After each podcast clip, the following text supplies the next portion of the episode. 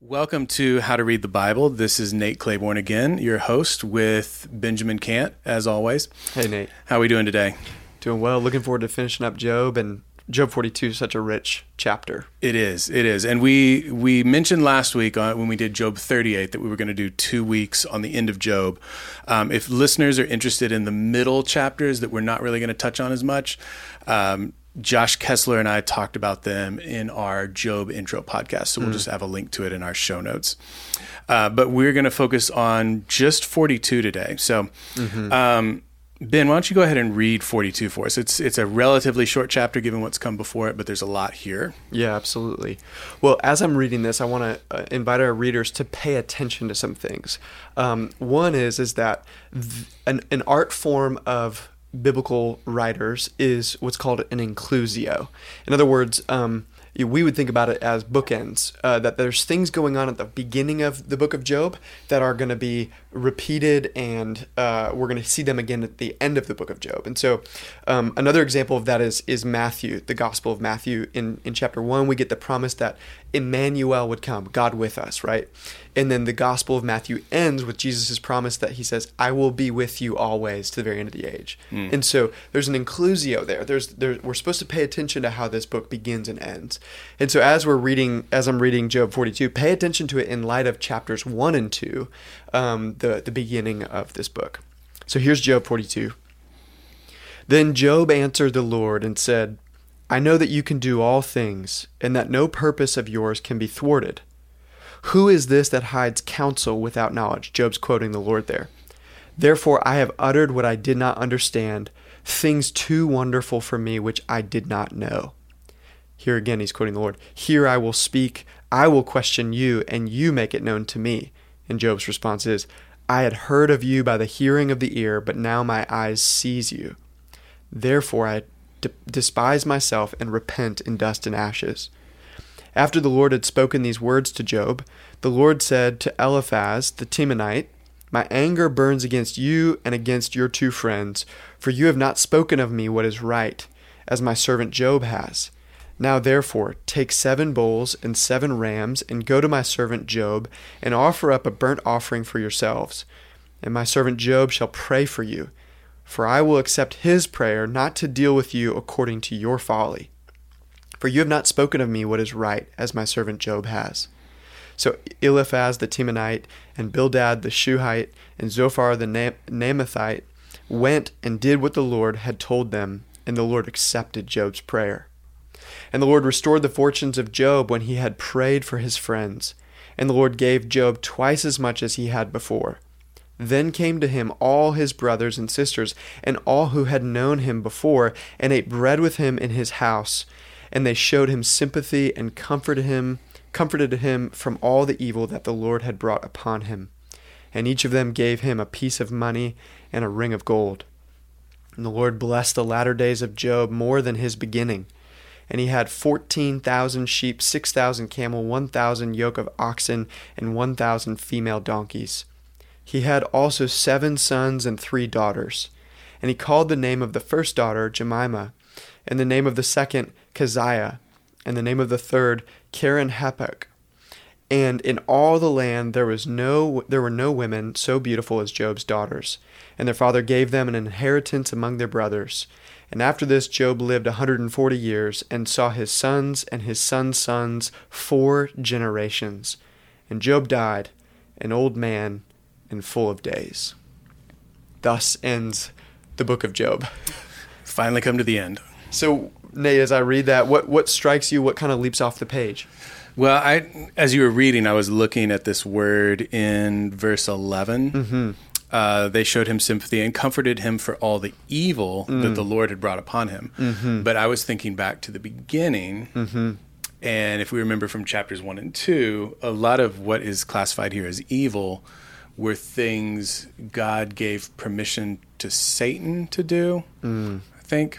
Uh, I'm thinking through things. Satan asked if he could sift Job like wheat, if we want to use another mm-hmm. biblical phrase, and God gave him the go ahead. But now, here at the end, um, it's attributed in some ways to the Lord. Um, and Satan's not even mentioned at all. There, there's no, we, you mentioned the whole inclusio element of mm-hmm. things at the mm-hmm. beginning, things at the end. We have restoration with Job and his friends. We have Job being a priest again, like he was at the beginning. We have him, his family restored, his fortunes restored, uh, and Satan's just not even mentioned. There's, there's no like God telling Satan, "Told you, he was a righteous man." Nor is his wife, which is interesting, right? His wife is not mentioned, but I, she's here by implication. I'm assuming it's the same wife Having that- children. having them, having more children. that makes sense. Um, I did look at the word evil. It, it has a, I don't know that we want to get into it in Is too it much ra'ah? detail. It is ra'ah. Okay. Um, and so it also means more disaster than Or evil. calamity. Calamity.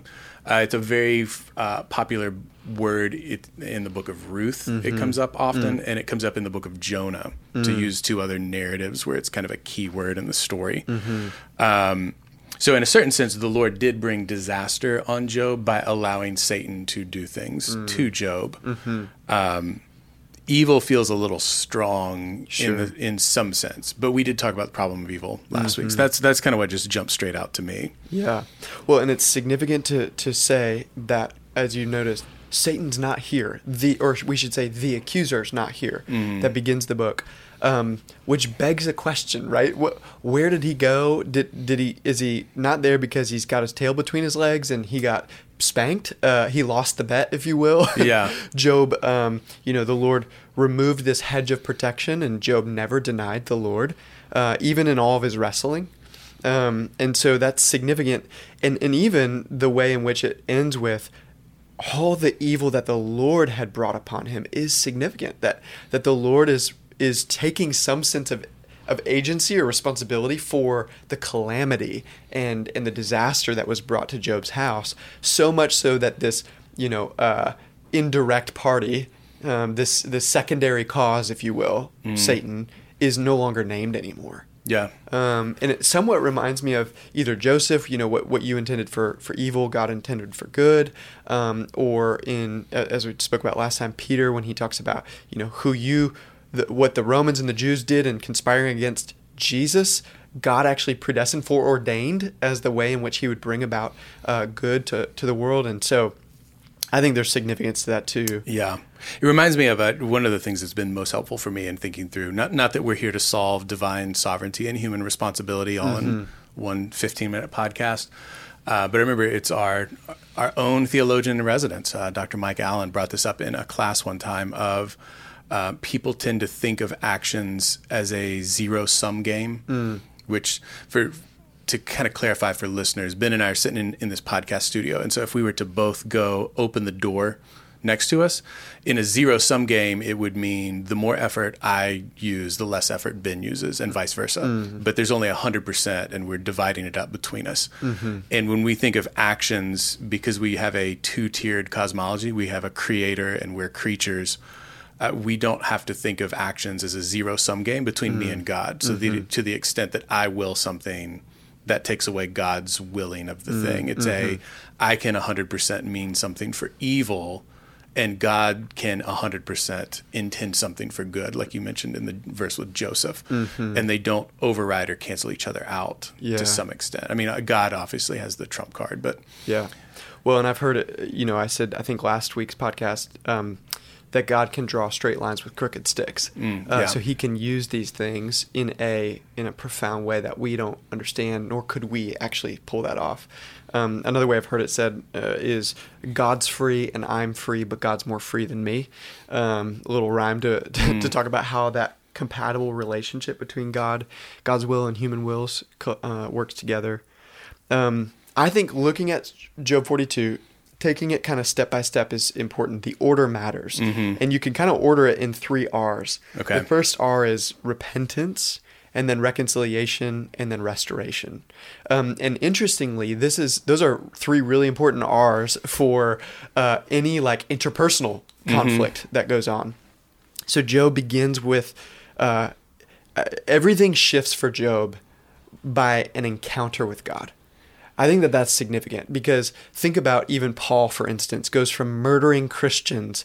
Everything shifts when God, when Jesus encounters him on the Damascus road. Right there, there's this. There's something about um, the external circumstances in many ways don't change for Job before he repents. Um, repentance preceded restoration. It's not like God hooked him up and he was like, "Okay, fine, I'm done. I'm done. I'm done complaining." Yeah. It was as he says in verse 5, I had heard of you by the hearing of the ear. In other words, I had I had notional knowledge of you. I had concepts of you. I'd heard about you. I'd, I'd, I'd had some awareness of what you were like. I knew of you. I had knowledge of you in, in one sense.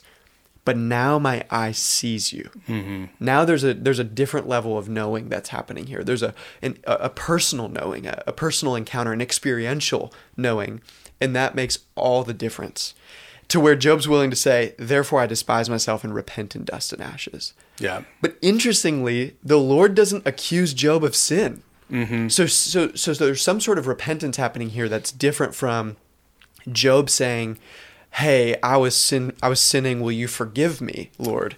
It's I'm changing my whole view on this. It's Yeah. It's almost like the New Testament word for me, metanoia for repentance, right? A, a change of the mind. Of I was just looking at it to see it's it's actually the word naham, which we get Nahum from, um, that can also mean comfort. Uh, so it could be therefore I despise myself and am comforted in dust and ashes. which is what he wanted all along. Job, Job is w- wanting comfort from friends, from the Lord, from somewhere uh, in his in his calamity. Yeah. So I, yeah, it's it's interesting that he he gets more that we we may have mentioned this last week. He gets more than he bargained for in his encounter. Yes, It is right. devastating, uh, in a good way, maybe to some degree. But he's, um, I'm sorry, I questioned you. Mm. I will now find comfort in the dust and the ashes, which is his. He's accepting his. This is this is what I've got now. So it's like it is repentance in that sense, and it's uh, he doesn't have to change Mm. anything necessarily, but he's accepting. Okay, this is yeah. I I don't know if he's saying I deserve this Sure. or I will be content with this or I'm comforted in this. I, I I I don't have anything else to ask of you, God. Yeah, right. And then once he gets to that point, we get to the second R. That's right. And so he moves from repentance, and this precedes the reconciliation uh, that we see between the Lord and Job's friends. And so Job's friends really were some of the most, uh, you know, they were some of the ways in which Job was most afflicted in this story because he's not only is he he has had physical financial relational emotional um, I mean, almost any kind of disaster, any kind of human suffering and pain you could imagine, he's experienced it.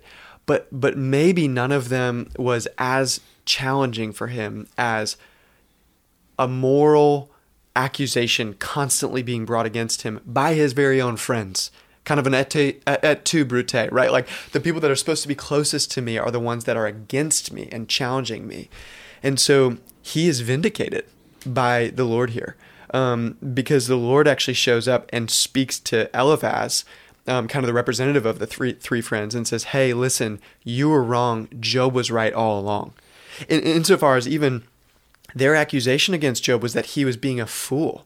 That that everything he said was folly, that he surely was a sinner and, and deserved this, because the Lord is just and would never do this to somebody who didn't deserve it.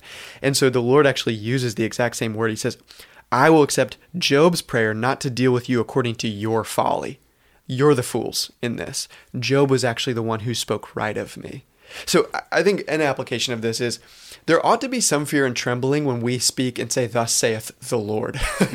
when we say this is God's way of doing X, this is God's candidate in this political election, this is God's whatever it might be. You, you're you're kind of stepping into really dangerous territory because God Himself might show up and say to you, uh, "You have not spoken of me what is right." My servant Job did, though.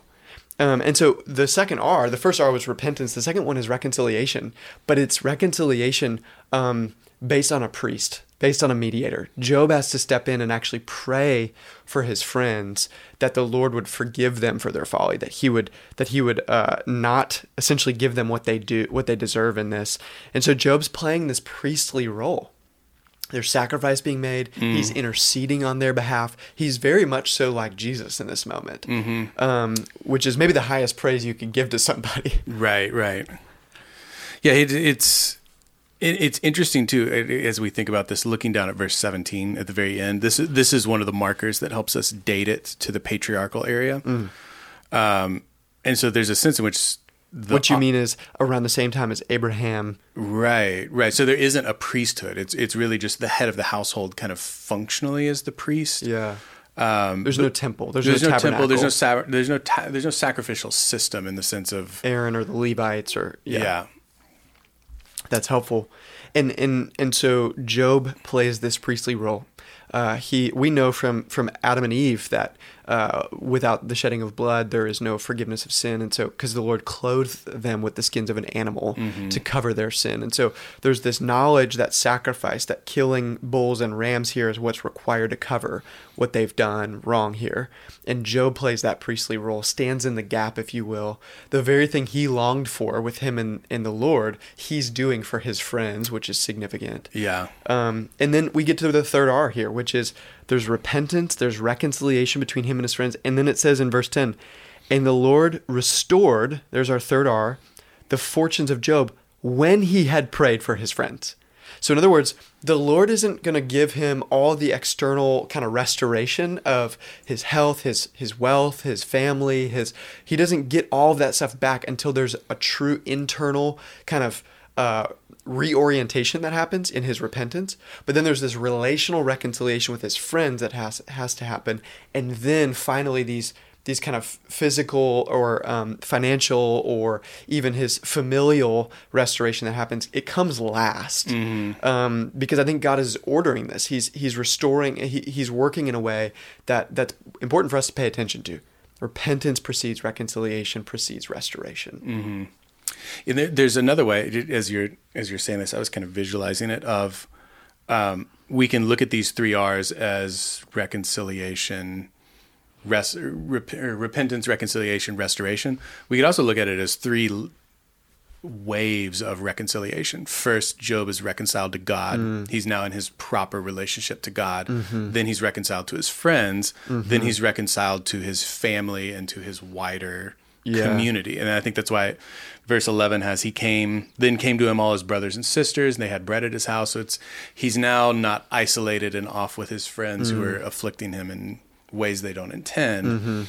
Uh, but it's just it's restoration. So you, it's almost like all three r's work yeah in multiple ways because you could do you could do the same thing with restoration job and god are restored job and his friends are restored job and his community are restored That's right.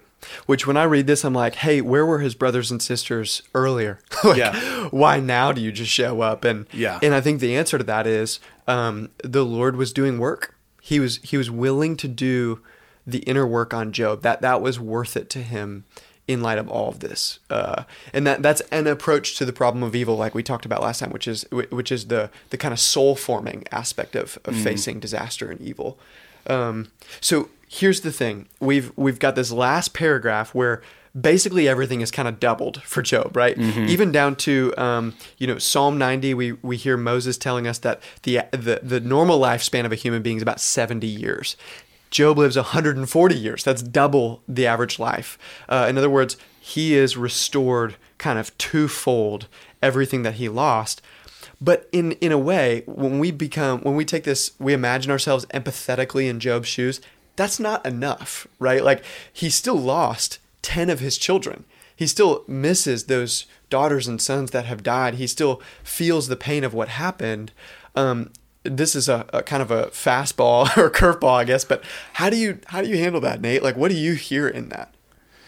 it's it's really hard to fathom in some sense and it, it's to some degree it, it almost is one of the things that makes it seem fairy tale-ish mm, mm-hmm. of just sort of like it's a little too neat to get twice as many as before mm-hmm. it it ha- like if we're just thinking sheer time scale mm-hmm. in this last paragraph like the length of time it covers is more than the entire book Yeah. of to have that many sons and daughters That's right. we're, we're talking about at least, at least 10 years. At least 10 years, yeah.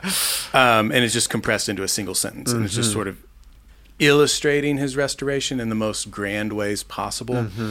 Mm-hmm. Um, but there's a, I think anyone who has kids would know just having more children to replace children that have passed on.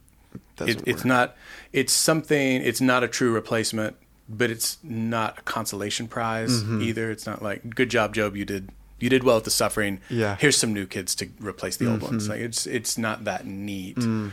Um, so I think he's the sense of loss of what he experienced in the first chapters will probably still be with him, Mm-hmm. but he'll appreciate what he's gained in a different way. Yeah. Having gone through the sense of loss first. I think that's well said. The last thing I would say is that what made all the difference here was surrender. Mm. Job surrendered to the Lord and said, I know that you can do all things, period. right? Like, I know that you are bigger, better, greater than me. And and so why I think surrender is the right word is because a surrender that's military language. Mm. You don't surrender until after a battle typically. And so the book of Job is a it's a wrestling match. It's a it's a battle between Job and, and the Lord. And and so Job eventually waves the white flag and surrenders. Um, and as he surrenders, uh, the Lord then meets him in new ways that he could never imagine. Mm. And I just think there's something so powerful about that image of of surrender, of of our wills contesting against God's will, um, and and that we have this picture of Jesus in the garden who says, "All things are possible for you, Abba Father." Uh, not not my will, but yours be done. This this picture of surrender, but it's after he agonized in prayer. Mm-hmm. Um, Hebrews tells us that Jesus cried out with loud screams. That there's this agony of wrestling with God that is the you know the name of God's people Israel right? Um, that precedes the surrender that Job models for us. And so I think that the Job book of Job is teaching us lots and lots of things but that's certainly one of them yeah. is that wrestling with God is right and good and surrender is the goal. That's mm. that's the end but it but it doesn't happen on the front end. It happens on the back end of of wrestling of fighting of warring. Yeah well, I can't think of a better way to wrap that up than just to land at that point. So it's been a pleasure, Ben, talking through the end of this book and look forward to next week. Looking forward to it. Thanks, Nate.